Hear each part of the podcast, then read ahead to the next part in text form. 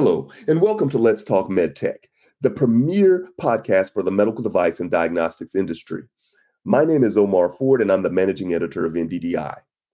On this episode of Let's Talk MedTech, we're going to be speaking with Longeviti Neuro Solutions co founder and CEO, Jesse Christopher. Jesse stopped by to speak to us about Longeviti's InvisiShunt and ClearFit implants. We're going to be talking about how these implants are having an impact in neurosurgery. We're also going to be speaking with Jesse about his role as a CEO during a pandemic. So it's a great conversation and look forward to you hearing it. So without further ado, here we go. Well, Jesse, thanks for coming to Let's Talk MedTech. I really appreciate you being here. Uh, thank you, Mr. Ford. It's a pleasure to be here. Okay. Um, wanted to just start off and talk a little bit about the company, the impetus behind it, and how did it come about? When was it founded?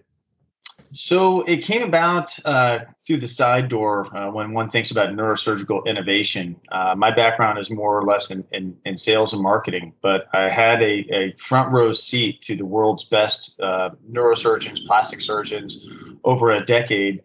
And what I realized is that you know innovation was being held back mostly because of a lack of um, of crosstalk, multidiscipline interaction, and felt that my experience uniquely gave us an opportunity to start a company that that try to pull those things together. And so Longeviti's focus is really a comprehensive approach, a collaborative approach to develop innovative solutions for complex brain surgery. That's a it's a pretty broad basket that I'm I'm looking forward to diving into.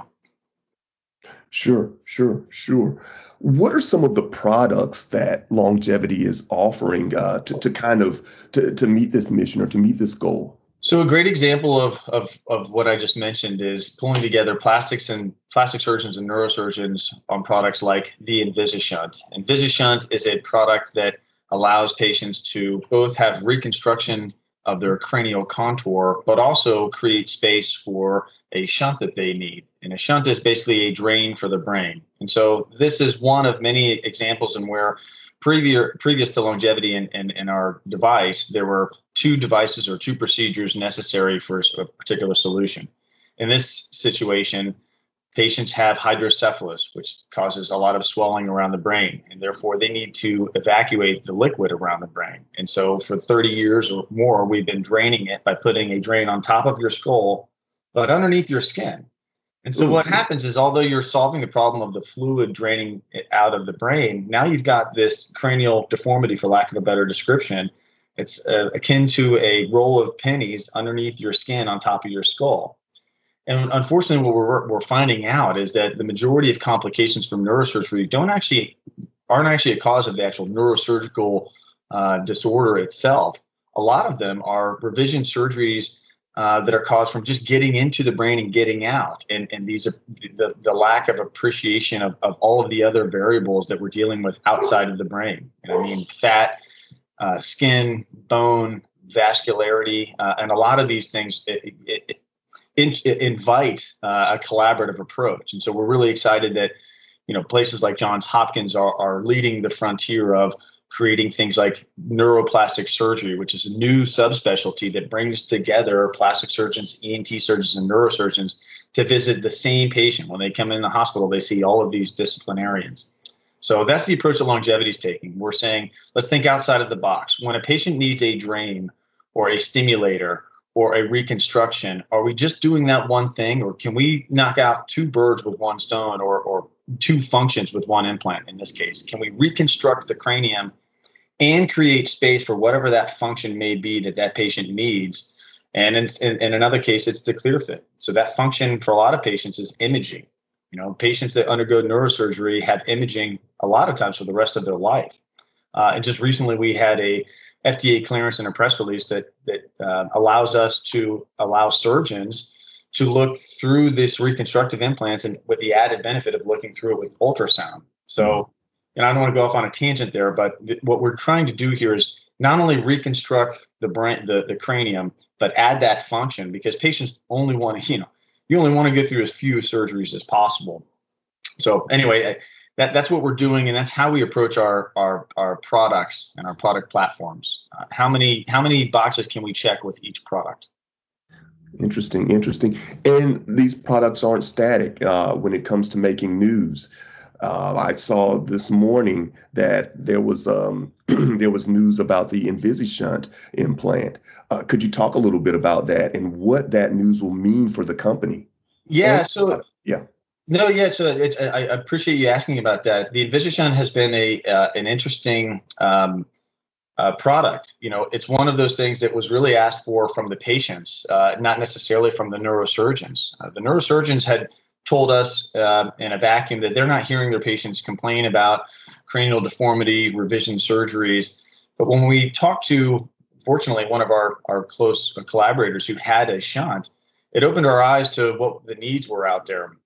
And so this uh, press release this morning is about a two-year project um, that that shows the safety of InvisiShunt. And what we've done over two years is compared these patients that receive a shunt uh, and their safety profile after receiving an InvisiShunt, and remarkably, they're they're doing fantastic. In fact, they're doing better than statistical averages of other patients that don't receive an InvisiShunt. So, you know, the the fine line that we have to walk as a med device company is is not getting too excited about initial data. So, although it's very encouraging you know, we invest a tremendous amount of time and, and probably disproportionate amount of money in our own outcomes, uh, and that isn't the norm in med device. Uh, not, you know, I, I, like to pride myself and, in, Longeviti on the fact that we're we're the the most eager to to to prove out the success or failure of our own products. Mm-hmm. And uh, could you delve a little bit more into uh, the trial, um, into the study? And I understand it was published too in the of journal. Course. Yeah.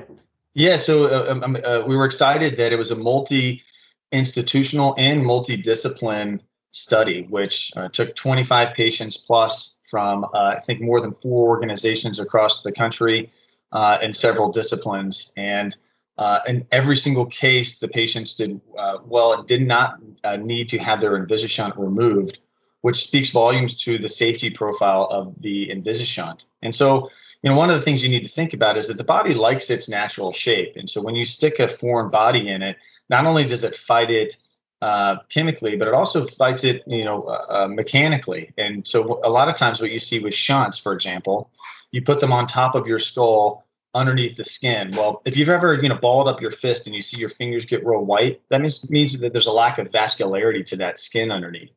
And that's happening a lot of times where shunts are you can see that the skin around it is white and so it's not getting enough vascularity because it's there's unusual pressure on it. So the body pushes it out. So in some cases you can see envisage uh, i'm sorry shunts mm-hmm. extrude through patients scalps uh, and it's, it's it's very hard to to to, to watch uh, and unfortunately more importantly it causes infection and, and significant complications. We've met patients unfortunately that have had over 130 revision surgeries. Uh, and each patient is different so one of the things that we think we can help with is at least by reducing the profile and restoring the patient's natural shape with the InvisiShunt. Um, that helps with the vascularity, helps with some of the discomfort these patients feel, uh, and just restore the natural shape. I'm over here cringing about that, uh, you know, about that image. That's ooh, that's kind of uh, and again, it's a delicate message too, right? We want to mm-hmm. hear the patients, but we don't want to point out and and and um, and create a complex around cranial deformity. But it is a very real problem, and it's akin to the Women's Health Care Act of 1998. Um, it, you know, we as a society determined that it was inhumane uh, to not reimburse women's breast reconstruction when they have breast cancer. Uh, and so that is reimbursed. When you have breast cancer as a woman, as a female, you go in and see a plastic surgeon, an oncologist, and a team of people that are meant to make you whole through and through. Yet in 2021, unless you go to a handful of hospitals that are forward looking, you see a neurosurgeon as an adult, and their primary um, concern is fixing your brain, and rightfully so what we're hoping is in the future you see a team of surgeons and that they really are trying to restore all of you, including your cranium and your natural contour. And it's not just because it's a cosmetic, aesthetically pleasing site, it's because we know that the abnormal shapes can lead to revision surgeries and, and a number of significant complications. So, you know, it's a complex message, but it's also a very responsible one. We're trying to tread lightly and, and, and vigorously. No, no, totally understood. I totally understand that. Um, that being said, how would you say that this process, or how would you say that these surgeries have matured over the years, or where are we at in the life cycle uh, of these surgeries in terms of uh, of the ease of use or, or how um, complex they are to do now compared to to when they were first imagined or when they were first performed? Well, it's interesting. You know, you look at the the. Um, I think we're about to see a, a renaissance of, of neuro innovation, and you know, amongst our peers, we talk about uh, the last 100 years being just revolutionary around vascularity, heart, pacemaking, etc. The next 100 years will be defined historically by our interaction with the brain, brain machine interface, uh, brain uh, augmentation, uh, and, and it starts with you know solving some of the disorders that we haven't made significant strides on over the last 50 years. We've gotten so good at medicine, um, but we really haven't been able to to quite break through to the brain. And so what I'm excited about now is that Longeviti and other companies, and of course Elon Musk is making the news on a weekly basis. We're now focused on that critical path. We we need to interact safely with the brain in, a, in an age when we can replace almost every other organ. Uh, and so, um, you know, I, I, I, might be going off on a tangent there. Oh no, no worries. But no, no, no. Understood. Understand. Um, it it seems as if we are moving out and and we are you know broadening neurosurgery and just this this complex these complex procedures. I, I'm wondering if you can talk a little bit now about uh, the ClearFit implant and where it stands uh, today in terms of, of some of these procedures of, of its significance. Was it a real turning point in your opinion? Uh, so, uh, if I could ask. Yeah, you know the the the ClearFit really has been a, a an amazing platform for us. Uh, it not only on its surface can reconstruct a cranium safely, but it offers visibility, a, a, a, multiple modality of visibility. So on the surface, quite literally, you can see through it. So when you're closing a patient intraoperatively as a neurosurgeon, you can see if there's a bleed that's going to wake you up at two and cause this patient significant problem right away. You can see potentially if there is a CSF leak, but that's just on the surface, and that's a, for a short period of time while you're in the operating room. It's still extremely helpful to understand what's going on underneath the hood, so to speak.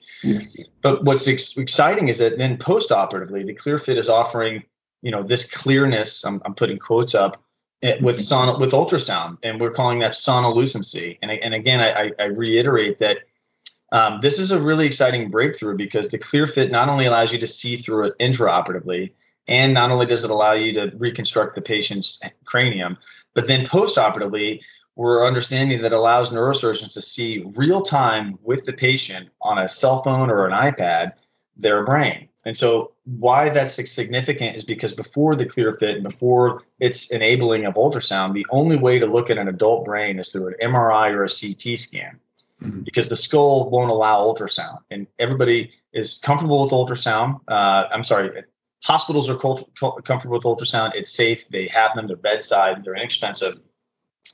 CTs and MRI, on the other hand, are expensive. They're they're logistically challenging to get around, and most often patients are waiting, you know, a day or days uh, to hear back from the radiologist to get the, the the, the the report to the surgeon to get the report back to the patient. In this scenario, you and I could be standing next to each other. I could, uh, the you know, if I'm the neurosurgeon, I could put some jelly on your head and I can basically put my TV remote sized wand on your head and then show you on my cell phone your brain. Mm-hmm. That can show in patients and so surgeons are doing that today across the world. Frankly, at Baylor they're doing it to measure vascularity. At Penn they just published on uh, microvascular bypass so they can show patients, hey, that headache you have, it's not your bypass. You're good there. It's just you know you drank too much last night, so take some Advil. But it's not your bypass. We can see the blood flowing. It's great. Or uh, out west uh, or in Israel, you know, in California and in Israel, they're looking at tumor beds. They're showing their patients, hey, you know, this is where we took that tumor out last month, and you can see there's a hole. Your brain's going to be closing that space in, but you know, we're going to be monitoring this every time you come in. And you know, it's interesting because patients and neurosurgeons have not had this interactivity ever before. Mm-hmm. Where they could real time look at each other's uh, at their brain and have this dialogue, and it's interesting also hearing back from the surgeons. You know, most of them are very excited about that. But I will be honest with you and say that there's one surgeon that, that said that's my worst fear of, of, is having to have that type of interaction. And so, you know, what I hear when I say when I hear that is is that we need to be very responsible with these innovations. You know, we're dealing with the most valuable piece of humanity, our brains, and so we take mm-hmm. that with a very heavy dose of responsibility. And and again, back to our outcomes. You know, we want to understand first what does this mean? Is it is it good that we can have surgeons and patients interact immediately with visibility on the brain? Is there a future where you or I can upload ultrasound images of our brain to our surgeon a thousand miles away? Um, or is this just you know, or is that a, a, a critical flaw in, a, in an otherwise working workflow today? And so you know, anyway, so, so that's a ClearFit. It's very exciting. There's a lot more we plan on doing with it, and there's even more that I, I didn't uh, mention, like single stage surgeries, doing one surgery instead of two for large reconstructions, or, you know, frankly, we've been asked to house other components uh, for other companies inside our ClearFit. So it's really exciting. There's there's a long runway on it, and it's just one of the multiple Longeviti neuro solutions we're working on. Well, now I want to go back to something uh, uh, that you said, and and it seems to be this theme of patients kind of being more in control of their own health, or more aware, or more, uh, you know, they're they're they're right there with the surgeon now, and we're seeing that across all different types of, of disciplines. And I'm just wondering, you know, is this trend only going to continue to grow? uh, you think. And I understand we have to be responsible at the same time. But do you think, from the patient perspective, from what you're seeing with with ClearFit, do the patients clamor for this information? In your opinion? You know, uh, yes. Uh, and and it's funny. I had this conversation earlier today. I can't think of a time or an industry or an innovation where the speed of information was preferred to be slowed down. So even though I, I, mentioned that one neurosurgeon, I just mm. can't imagine that in the future people wouldn't want immediate communication around their brains or imaging. Um, and so you know, it's it's uh, it, you know, I'll just say that it's it's it's interesting. I don't I don't see that uh, the lack of innovate um, of information speed going away. I think that we're going to continue to want that. And therefore i think that you know just like when the internet came around and you started seeing you know doctor reviews and and, and a lot of my friends who are neurosurgeons you know they had to deal with that. And, and some were right some were not. But you know as a, as a society you know we kind of learned to overcome that. You know you, you understand which ratings are good or bad and you've got to filter through that. I think that's how we need to look at some of these telemedicine type of modalities whether it's you know getting um, a, a clinical visit online or uploading an image I think that you know, like everything, we're gonna you know we're gonna fall and get our bumps and bruises, but ultimately we're gonna move in the direction where convenience and speed of information will prevail. It seems to always have. Exactly. Mm, agree. I agree. Now I want to talk a little bit about something that's been on everyone's mind uh, over the last. Um, I can't even tell you the time since last. I'm going to say March we're going to give it a starting point there. But COVID 19. You're giving a head start, aren't you? Yeah. Yeah. Yeah. yeah. Some were concerned about it before March, but we're just going to say March of 2020. That, that, that's our line. Um, but how have you been able to, to run the company during this time, uh, during a pandemic, during shutdowns? What kinds of challenges have you seen? Have there been any benefits? I know I've talked to some companies and they've said yes. Uh, I've talked to some CEOs and they they've said yes. There are some benefits. Strangely enough, not a lot of traveling. Everybody's on time for the meetings. Uh, but yeah, yeah, but but not, not, to make too much, not to make too light of of COVID nineteen, of course, because it, it is very crippling and it, it is affecting many. But just wanted to to know, yeah, uh, just to get your uh, thoughts on the challenges that you might be facing. So it's a it's a it's a it's a relevant question, of course, and uh, you know, Longeviti had a very unique experience. Uh, most of the companies we saw in med device uh, really suffered from a lack of elective surgeries, and and yeah. why not? You know, almost every hospital in the country was inundated with COVID patients.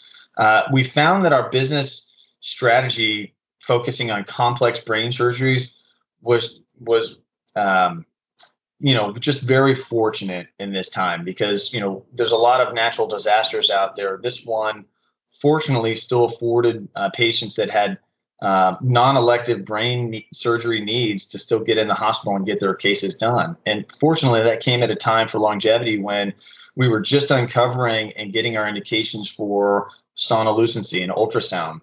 And so you think about what's happening during this time last year. Every CT scanner is full with people getting their lungs uh, CT scanned for COVID. Neurosurgeons only had these two modalities to look at the brain, and all of a sudden, here comes safe, tried and true, you know, 50 year old ultrasound. Uh, and and so we're uncovering well, well now that we, we need to train neurosurgeons.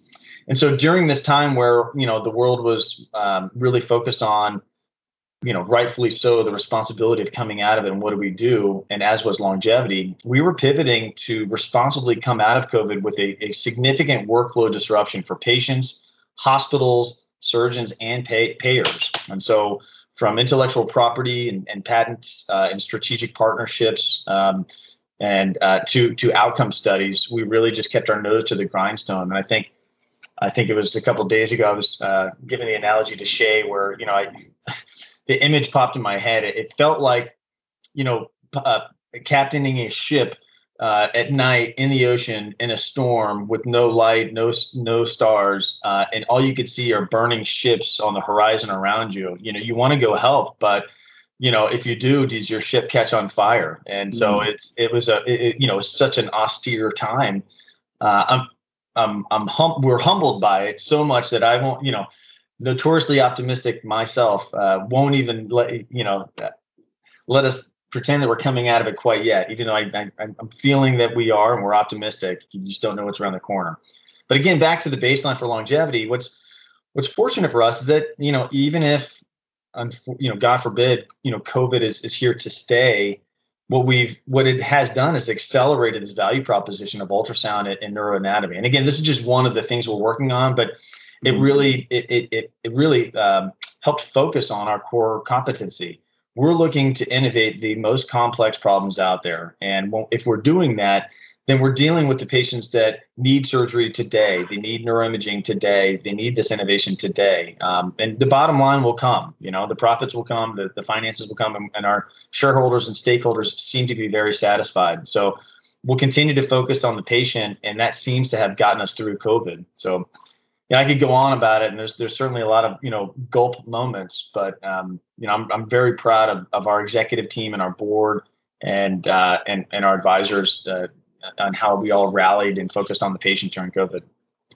Yes, it's a very different time. I mean, it feels like what's up is down, and some of the technologies that you wouldn't think were um, major or important, they they've been crucial in this. You know.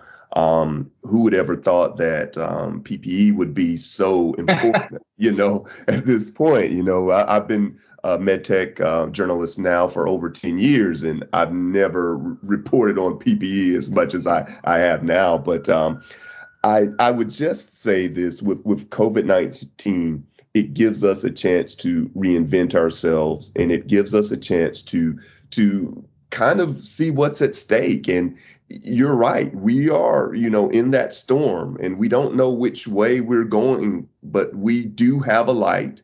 Uh, we we do have our own personal light, uh, so to speak. And um, I think that we can do some good. It's just it's just very Uh, questionable right now as to to how we can get to where we need to go because we don't know where ultimately we're going. And I know that's long-winded and confusing. No, uh, but yeah, you're absolutely right. There, there should be a sense of optimism, and you know, once we get through it, the, the, the, problem we have is just not counting our our eggs before they hatch too soon. But you know, if it's now, great. If it's in a year from now, great. But when we come out of it, the silver lining will be, look, you know, you and I both know plenty of adults, and and you know, unfortunately, our personalities don't really change. The only thing that really changes a mature personality is a is a is a um, tra- tragic event, a milestone event, a life changing event. And so you take that and scale it up to this global culture that we have. And I think that this is what we will benefit from. This, this hopefully, you know, um, catastrophic event will allow us to change our personality a little bit for the better. Yes, I, I agree. Well, Jesse, thanks for coming on. Let's talk med tech. Uh, appreciate the conversation. Yeah, thank you, Omar. It's been a real pleasure. Yeah, and anytime you all have some more news, just come on back. We'd love to talk to you. Absolutely. We'll do. Um, we'll be talking to you soon then. All right. Awesome. Awesome. Thanks all. All right. Take care, bud. And that's a wrap for this episode of Let's Talk MedTech. But the conversation definitely doesn't end here. If you're interested in hearing more about MDDI, medical device and diagnostic industry, then you can check us out on mddionline.com. That's mddionline.com. Here you'll find stories regarding medical devices and in vitro diagnostic products, from regulatory approvals to big deals to financings to tips for engineers that make these products. It's all there.